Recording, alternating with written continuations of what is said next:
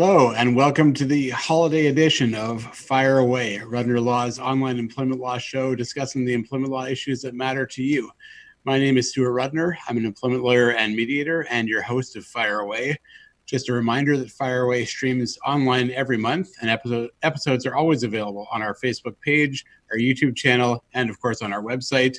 If you are watching live, we'd be happy to take your questions, so feel free to comment on Facebook or YouTube or tweet to us at Rudner Law.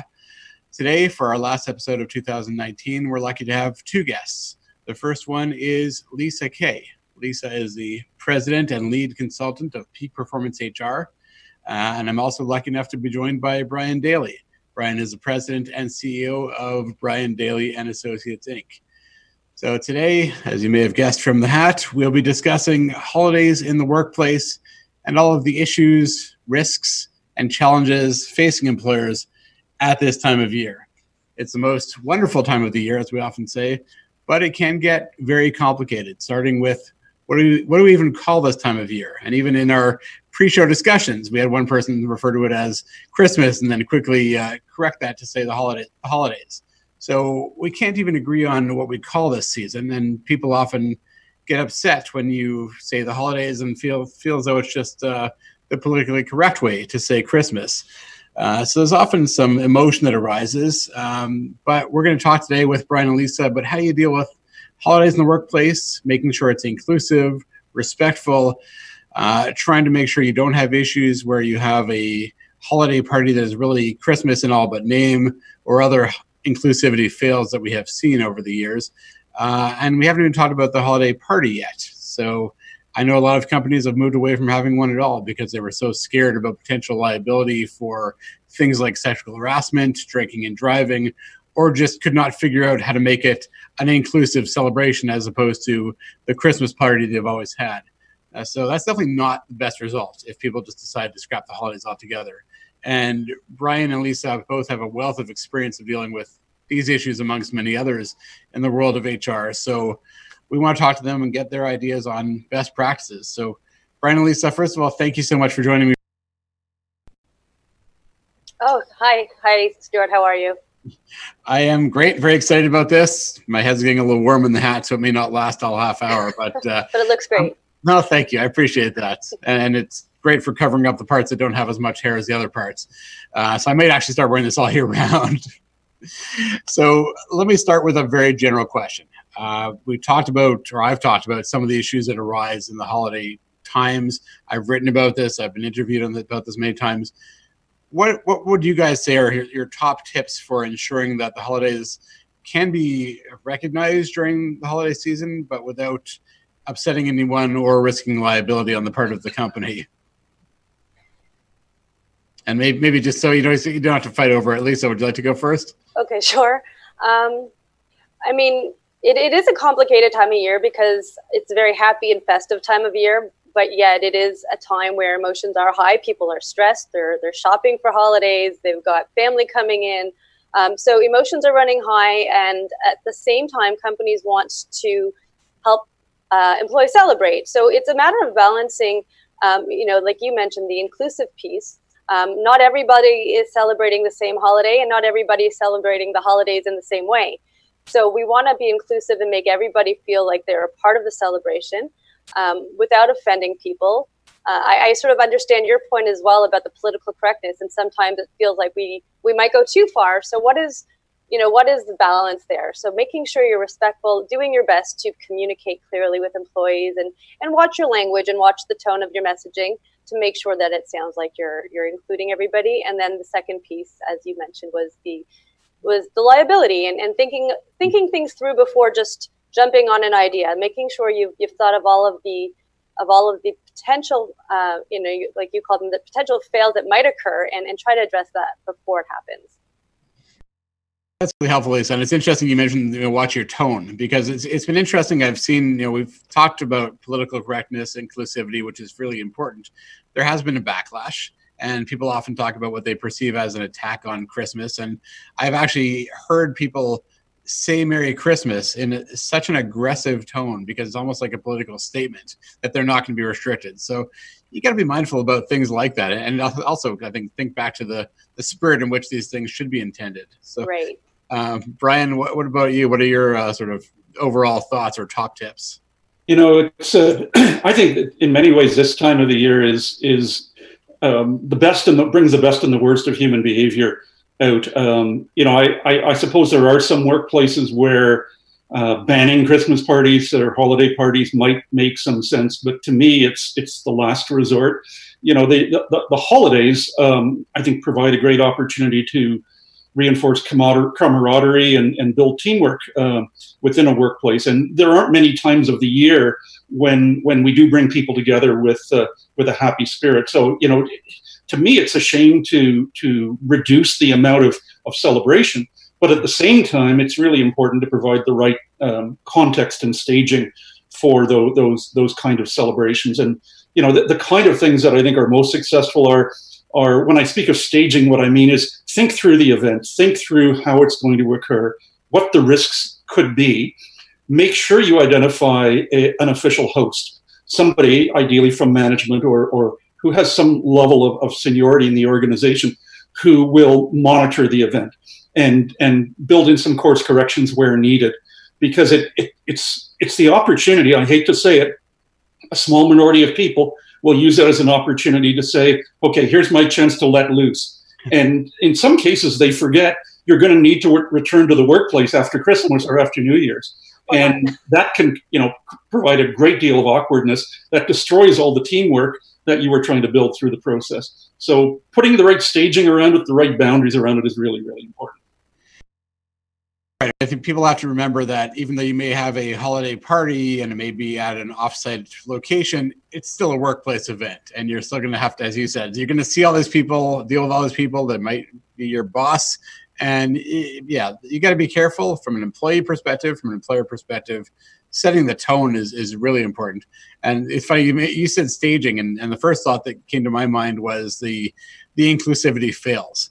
Uh, and I'm sure you guys have seen this as well, where I've, I've heard stories of quote unquote holiday parties where you know and people are invited with their spouses significant others and children and they show up to something that is decorated in all like green and white and there is christmas music playing and santa's at the door and there are christmas uh, christmas carols as i said. There's christmas decorations. Santa brings christmas presents for the kids. And there's not a mention of any other holiday. So really it was a christmas party and you may as well just call it that uh, and sometimes when I've spoken with with clients and they've asked me, you know, or I've made the point that they should make sure that their holiday party is inclusive, and they've said, well, we don't know how to do that. We know we've always had a Christmas party, we know how to do that. You know, how do we acknowledge Hanukkah or Kwanzaa or anything else? Uh, and what I usually say to them is, you know, just ask. You know, you don't need to ask your lawyer about that. Ask the people involved as to what they would like to see in a, a party that would recognize their traditions. But what's your? I'm curious to hear both of you because I've had people say, "Well, I'm scared to ask." So, what's been your experience in terms of dealing with that issue? I think. Oh, sorry, Brian. I was going to say. Um, I think that one of one of the things I think you're right. Um, people are afraid to ask. They're afraid to touch anything that might offend someone. Um, so, so one of the things that I tend to recommend is um, if it's a holiday party and you want to be inclusive, um, then one of the ways you might think about that is how do you how do you celebrate festivities without necessarily making it about a religious uh, event? So um, how do you how do you decorate in a way that is um, inclusive to all to all faiths and might recognize all faiths? Are there symbols of of the holiday that you could include? So a snowman versus Santa Claus, for example. Um, so things like that, where where you know the religion isn't what the, the center point of, of the event is. It's really an opportunity to share uh, an enjoyable experience and a, a celebration of, of a holiday season. Um, so how can we do that in a way that's not um, focusing on a religious aspect of the holiday? I, I very much agree, Lisa, and and you know to me the key, as you state, is to is to get input from individuals, but but do it ahead of the party. Do it do it discreetly. Provide an opportunity to, for people to provide input if they want to, or or not to. In a, in other cases, I, I've I've I've seen this in in in one case backfire a little bit when with all the best of intentions, and this was an HR group, so you would think people would be sensitive to these items, but these these these issues. But the, the what happened in this circumstance was, with all the best of intentions, people were very overt in having symbols from different religions and so on at the event, and then almost to the point of calling out individuals of saying, well, you know, we've done this for for those two individuals. It, it, it backfires and creates a level of awkwardness for the individuals uh, who are attending the event because th- th- then they feel that they have to respond in some way to the fact that those symbols were included just for them. You know, one of the things I found works the best is, uh, in addition to having some seasonal symbols and and and and rep- representations, to do something that, frankly, everyone from every background can appreciate. And the one that resonates the most for me is have some kind of charitable involvement, because everyone from every background can relate to that. In some cases, I've been involved we've actually gone out and delivered gifts, you know, to to homeless people or delivered gifts to disadvantaged children. I know, Stuart, you had an event I saw recently where you did something similar uh, in a food bank context uh, with your your team. Those yeah. are great ways to build. Um, a, a, a, you might say a festive spirit without relating to one specific religion. And frankly, what you're doing is um, bringing something forward that every religion can relate to. I've had my own negative experience with that. So it's, you know, I had a situation where they chose the wrong charity and there was a religious affiliation with the charity. And so there were still people who were offended by the choice of charity. Um, so again, getting consensus uh, in some way, if it's possible. Of course, it depends on the size of the organization. Uh, I think it is. It's important to remember that we, we are we are trying to make as many people and, and if, if at all possible everybody happy. But it is very difficult to make everybody happy uh, all of the time. So so again, back to the, the respect and communication, and perhaps uh, to your point, if you have um, a team or if you can set up a committee that's made up of people from a variety of departments, from a variety of backgrounds that that demonstrate the multinational, multicultural aspect of the organization and have input into the party, that might be a great way of trying to to uh, to incorporate some of those uh, different ideas. Yeah, and I think that's a great point, Lisa. I mean, you've got to do your research. And I, heard a similar story where an organization was going to volunteer, and I won't name the organization, but uh, some people in their company said, well, that organization is particularly anti LGBTQ.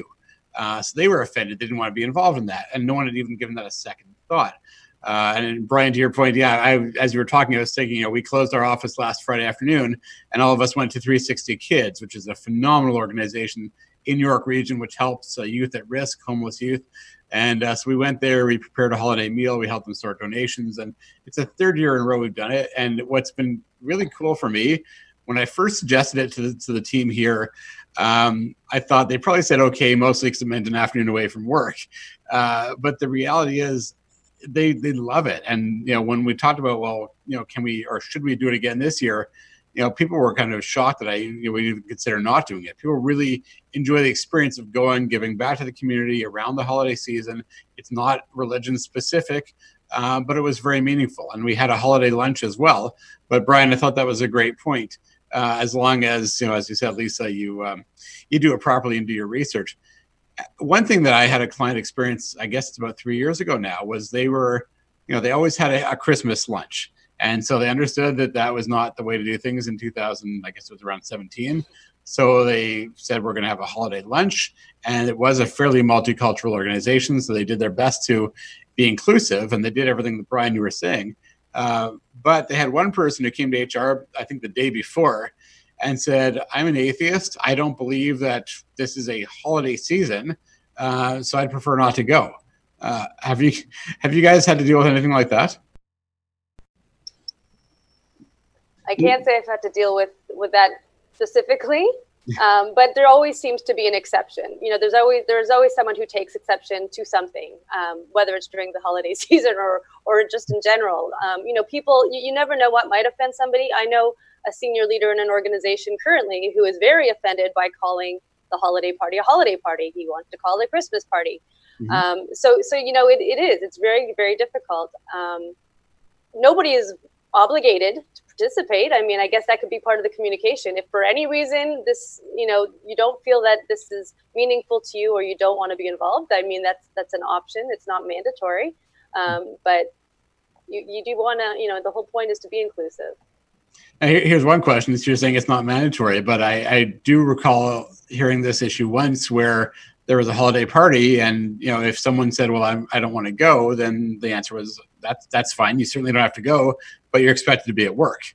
Uh, so was that almost a punishment for not going? And uh, I guess, and Brian, have you had to handle similar issues? Yeah, I mean, not precisely the the one you're describing. Although, although um, you know, one thing I've I have found that some people are are, are a little adverse to a long event. So, I mean, one way to, to deal with this may be to have a, a shorter, you know, event of some kind where everyone attends. It might even be in the office where you, you, you let's say you bring in cookies or, or share cookies or that coffee, that kind of thing.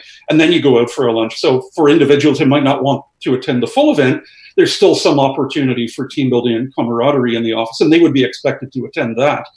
In, in you know, in, in many uh, HR groups I've been uh, leading, uh, you do have a continued service requirement. So in some cases, you can use that as an opportunity to say, okay, if if, if a certain person doesn't want to attend the event, they can join the coffee part, and then they'll go back and be the the I hate to say it, the only person left in the HR office in case in case a, an emergency or or something happens that people need immediate help. So I think you can use those kind of opportunities as a way to address people's concerns. But you know, a lot of this comes from listening to people and and frankly, we're not always going to get it right. No matter what you do in these circumstances, people are human beings and, and they're going to react differently. And you just have to be, be aware of that and deal with it sensitively, I think.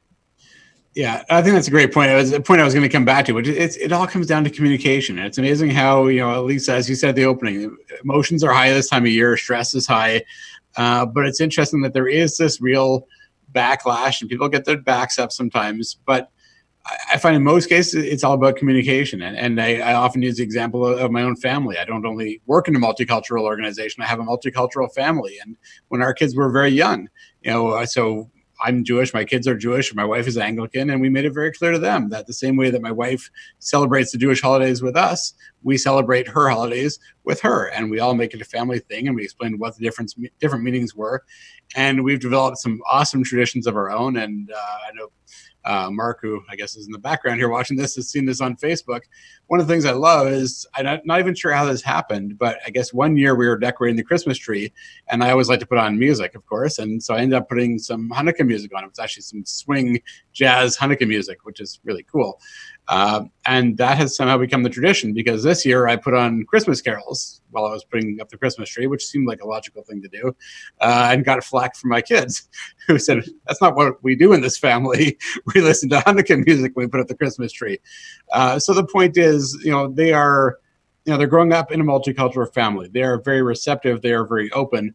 But it all came from that initial dialogue, dialogue of explaining why there are people in our family with different backgrounds, and there's no reason you can't do the same thing within an organization. And you know, as Lisa, as you've said a few times, there's always going to be a few people, uh, but for the most part, I think people are going to be pretty understanding. The flip side, and I had this conversation with a company recently, and they were located in northern Ontario, and the owner who'd become a client recently said, "You know, my understanding is we can't have a Christmas party anymore." And I, I pushed back and I said, "Well, why not?" And he said, well, you know, I, I, think we're supposed to be inclusive and that could be a human rights issue. I said, okay, well, I, I have a pretty good sense of the population of where you live. Is, is there anybody in your 20 person organization that doesn't celebrate Christmas? And he said, no, they all celebrate Christmas. I said, okay, then you should have a Christmas party. You know, you don't have to be inclusive or politically correct just for the sake of being politically correct. It's only to acknowledge and and respect the people in your workplace. You know that that was an important point that came out of that discussion. It's an interesting point as well. Although I, I wonder what would happen if the following year, you know, there was somebody who did celebrate a different holiday and then all of a sudden puts a twist in their tradition. Um, yeah. You know, I know I have clients like that too, where it's primarily, um, you know, a Christmas celebrating employee base, but when there has been one or two people recently who don't celebrate, even if they're just temporary staff, it, it, it kind of changes the dynamic a little bit. So then the, the question gets raised again. But you know, it could be a, an annual decision, right? so you can decide year by year what what the the workforce looks looks like. Yeah, I mean, I guess the risk there, I think you're right, is you know, so it was always a Christmas party, and this year it's a holiday party. Well, why is that? And you don't want right. that person to feel uncomfortable. So that's that's a really good point. Yeah. Uh, so, and, and, as I said to you guys before we started, time does fly by. So we've kind of alluded to, to holiday parties. I almost said Christmas party. Uh, we've alluded to holiday parties a few times, but I mean, they are they can be great. And Brian, you said it can be great for collegiality and camaraderie and just giving people a chance to relax and, and spend time with their colleagues in a very different context. Uh, but uh, especially if they are off site, if there's alcohol, we now have legalized cannabis, so you might have cannabis at your party. There's all kinds of risks. So maybe I'll, you know, Brian, if you want to go ahead. I mean, what do you usually do in terms of uh, of trying to mitigate those risks? You know, I, I think a lot of it starts with knowing your population. Um, and if you've had experience with with the particular group, uh, then that will give you some guidance as to what, what level of risk you have. You know, I I was at a, uh, uh, a board meeting and, and, a, and, a, reception last week that had an open bar. Um, there were 30 or 40 people there. The organization, and I, I, I, wasn't organizing it, so I was a little concerned at the beginning of this just because you don't see that that often these days. But the organizers knew the group, they knew the individuals involved, and knew that the risk was, and they did a reminder at the beginning, but the risk was relatively low. Generally, I wouldn't recommend an open bar. I think a, a ticket based approach to drinks makes sense. Give people a couple of tickets. That way they can, you know, um, decide to have a couple of drinks or not, but it does provide some limits to it. Again, having someone there who is the designated host is really important. And making sure that person understands the organization's policies, understands in general the legal aspects of this, uh, particularly around drinking and driving, and understands the importance of mitigating risk and taking action where necessary. That action may be you know, working with the bartender to avoid serving shots, for example. It may be calling a, a, time limit to the amount of time when the bar is, is serving alcohol. It may be ensuring food is brought out relatively early in the process. It's all common sense things that can help address the potential uh, risks associated with alcohol in the workplace. The other concern I've seen, uh, and particularly at the holiday period, is often you're bringing people together who may not always come together. And I'm thinking particularly often you'll be invited to a supplier event or a customer mm-hmm. event. Right. The rules and standards in those organizations may be different. Having said that, for an individual attending that event, they're covered by their own organization's policies and standards, and of course by, by legal standards. But you know, wh- when people are going out to those kind of outside events, it's often important to speak to the individuals going. And in some cases, we've even gone to the point of alerting suppliers and customers to what our policies are if they're inviting our employees to attend it, because then they're at least called to task if an event does occur. And I've seen those occur in those circumstances where an organization may be a smaller organization, it may have different standards, and and that can become become a real source for for for a problem. So those are a couple of the things that I, I've seen to do, putting some boundaries around it in terms of who's organizing, who's hosting the event, and how much alcohol is served along with food and in what time period. Yeah, those are some great points, and you're right. The third third party party can be quite complicated. The other thing that I, have seen happen is you know you have the official party and then the after party, uh, and I think it's really important to make it clear whether or not that is a workplace event, uh, and if so, who's overseeing it? Because uh, you may have exactly what you said, Brian. You may have someone who is in a position of authority who's at the party overseeing drinking, etc. But who's at the after party, and is it you know, are you liable? And I think, you know, in many cases, there is potential liability. So you need to address not only the main party, but the after party as well. In that context, is to have a clear end to the official party and work with the, the event, uh, the venue ahead of time to make that facility, that room unavailable. So, I mean, if you're in a restaurant, you may say, you know, sorry, folks, we now need to vacate because they need to set up for their next holiday party. What that does is at least removes individuals from the situation. People then disperse. If a few people decide to go to, let's say, a bar or a near, nearby restaurant to continue their celebrations, it becomes much clearer that there's a, a, a dividing line between the official event and something they're choosing to do as individuals on their own.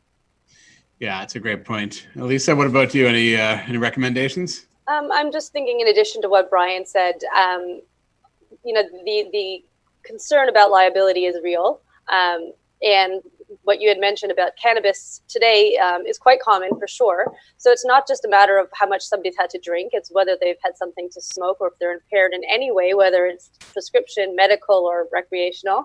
And you can't always tell. Um, one of the things that I, I would encourage, and I do encourage my my clients to do, um, is to ensure that safety is a priority. I mean, it's about liability as well, of course, um, but safety safety first. Um, and ensuring that all employees have a, a, safe means of getting themselves home, whether that's through uh, taxi chits, whether that's through a designated driver program that's arranged in advance or carpools. Um, there's services out there that they'll actually come and meet you at a venue and they will bring two people and one person will drive the individuals home and one person will follow with a car. So there's all sorts of alternative options to make sure your employees are getting home safely. I wouldn't want to presume somebody isn't impaired just because you didn't see them drink. Uh, there may have been other things going on you're not aware of um, at the holiday party or, or following. So just keeping that in mind, uh, safety as a, as a priority um, is something else I'd want to mention.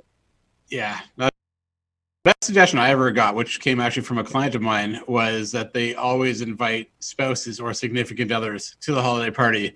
Uh, and I remember them saying, you know, it's an added cost, but he said people will behave or will be on their best behavior when their spouse is there. That's true. Actually, we haven't really even discussed the other the other potential liabilities, um, such as uh, potential for claims for sexual harassment if somebody has a little too much to drink or uh, otherwise impaired and is a bit too flirtatious or you know at what point uh, has somebody crossed the line in a holiday party? If you're dancing and they put your hand on on your back is that is that crossing a line? So so there's so much that can happen and thankfully we have employment lawyers like Stuart who are there to answer some of those questions. Um, but yes we should all be thankful for employment lawyers at this exactly. time exactly. Um, but we just want to be aware that those those are potential uh, scenarios that could come up and, and be ready to address them should should they come up and, and to be preventative as much as possible have the conversation in advance remind people perhaps of your policies um, to be responsible that this is a work event um, and then to be be safe on the way home yeah, no, that's great advice. And I, I was going to mention the remind people beforehand of the fact that your policies exist and that they apply to workplace events. I think that's really important um, lim- limiting intoxication is important, and having spouses can act as a bit of a deterrent, which I think is a great uh, a great approach. And and having your employment lawyer is not a bad idea. So you can always invite your employment lawyer to your parties. I'm, I'm happy to attend and uh, even bill at a reduced rate for that type of thing.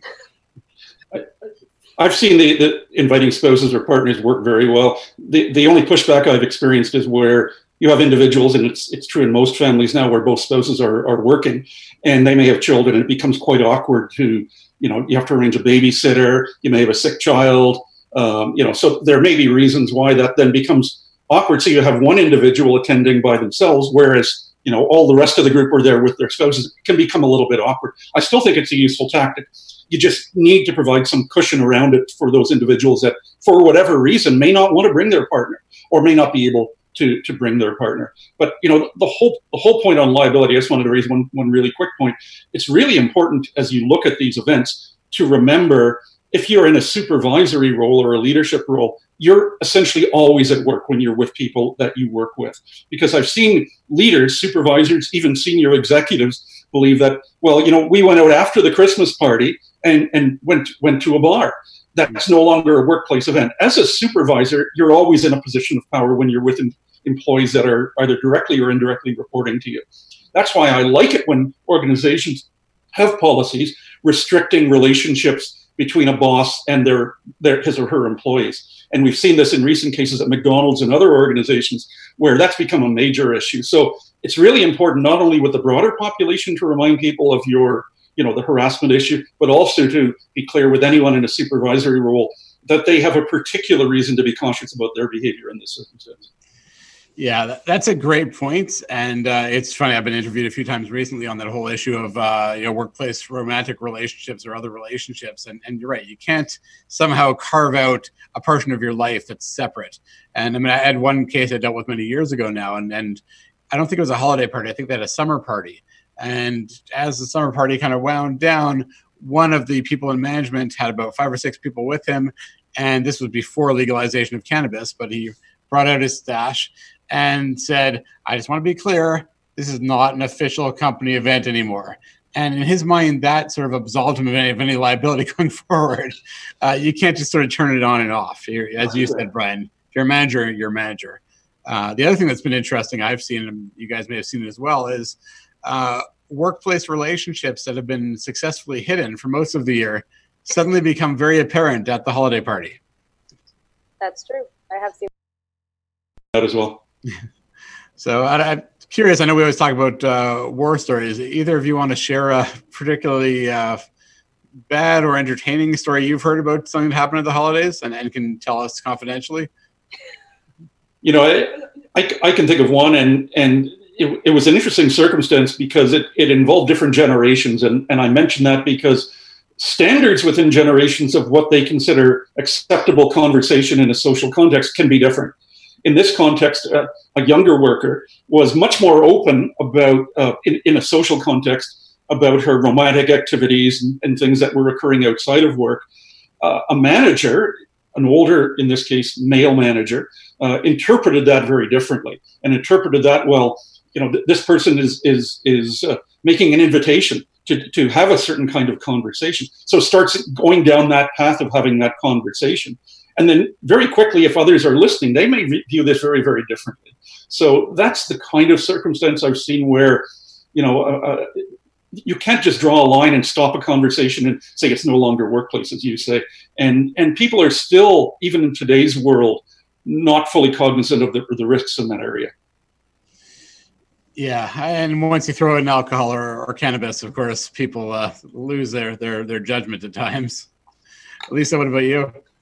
Um, you know, I, I, there's so many different examples that have come up. I, I think um, you know, I'm trying to think of a, a good story to tell.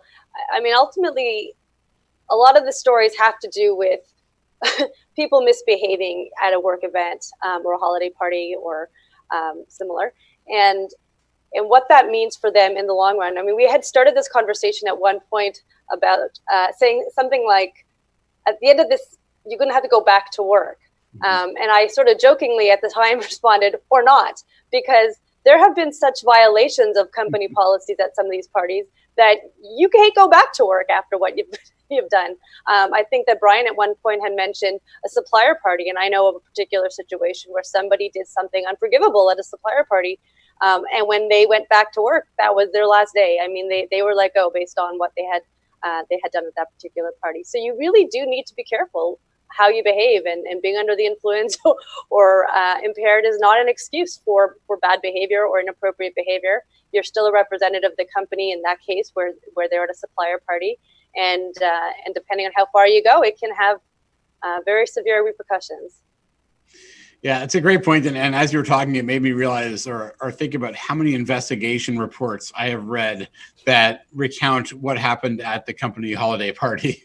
Uh, it's unbelievable. It might be part of a, of a sequence or over an extended period of time, but there's all, so often there's something that happens at the party that really brings things to the, brings things to the fore. And and you're right. I mean, it, it's a great party. It's a great event. It's fun. It's collegial, but it can be the end of your of your career.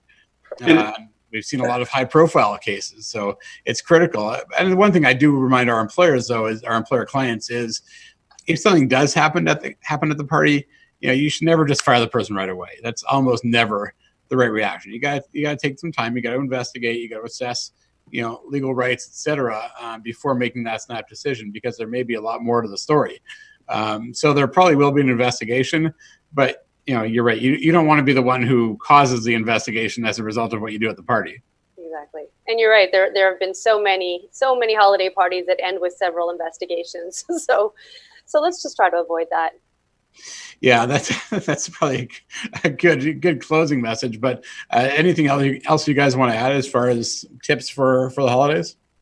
You know, your last point, I just wanted to reinforce, Stuart, that you know, even if an egregious behavior apparently does occur, you need to conduct an investigation. I, I've seen many senior leaders, you know, move immediately to a termination without an investigation, without understanding what happened at the event, and and and frankly, what are the, the circumstances that it, um, you know, arguably led up to that particular behavior. So it is important to do do these things with important with due diligence.